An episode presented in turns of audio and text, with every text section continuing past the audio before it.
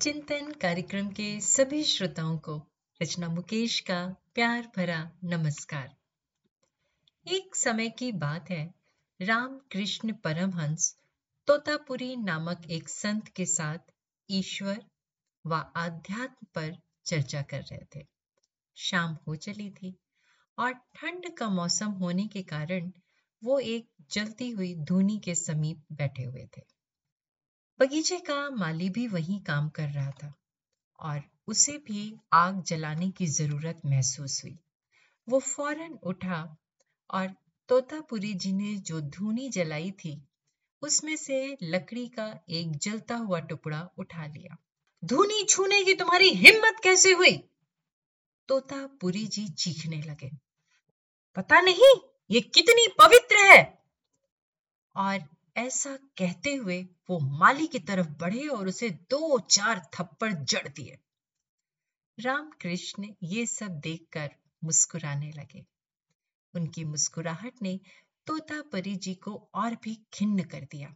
तोतापुरी जी बोले, आप हंस रहे हैं? ये आदमी कभी पूजा पाठ नहीं करता है, भगवान का भजन नहीं गाता है। फिर भी इसने मेरे द्वारा प्रज्वलित की गई पवित्र धूनी को स्पर्श करने की चेष्टा की। अपने गंदे हाथों से उसे छुआ। इसीलिए मैंने उसे ये दंड दिया। रामकृष्ण परमहंस शांति पूर्वक उनकी बात सुनते रहे और फिर बोले, मुझे तो पता ही नहीं था कि कोई चीज़ छूने मात्र से अपवित्र हो जाती है। अभी कुछ ही क्षण पहले आप ही तो हमें एको ब्रह्म द्वितीय नास्ति। का पाठ पढ़ा रहे थे। आप ही तो समझा रहे थे कि ये सारा संसार ब्रह्म के प्रकाश प्रतिबिंब के अलावा और कुछ भी नहीं है। और अभी आप अपने माली के धूनी स्पर्श कर देने मात्र से अपना सारा ज्ञान भूल गए और उसे मारने तक लगे।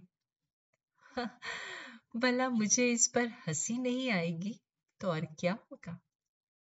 परमहंस फिर गंभीरता से बोले, इसमें आपका कोई दोष नहीं है। आप जिससे हारे हैं, वो कोई मामूली शत्रु नहीं है। वो आपके अंदर का अहंकार है, जिसे जीत पाना सरल नहीं है। तोतापुरी जी अब अपनी गलती समझ चुके थे। उन्होंने सौगंध खाई कि अब वो अपने अहंकार को त्याग देंगे और कभी भी छुआछूत और ऊंच नीच का भेदभाव नहीं करेंगे। स्वामी रामकृष्ण परमहंस का उपदेश है कि किसी भी व्यक्ति को, चाहे वो किसी भी कुल का हो, चाहे वो धनवान हो या निर्धन, कभी ये नहीं भूलना चाहिए कि हम सबको बनाने वाला एक ही है। हम सभी परमात्मा की संतान है और एक समान है। जिस प्रकार मैले शीशे में सूरज की किरणों का प्रतिबिंब नहीं पड़ता।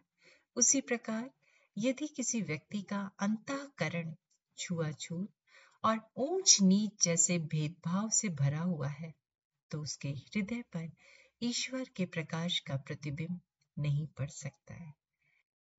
चिंतन ज़रूर करिएगा। आप सबका दिन शुभ व मंगलमय हो।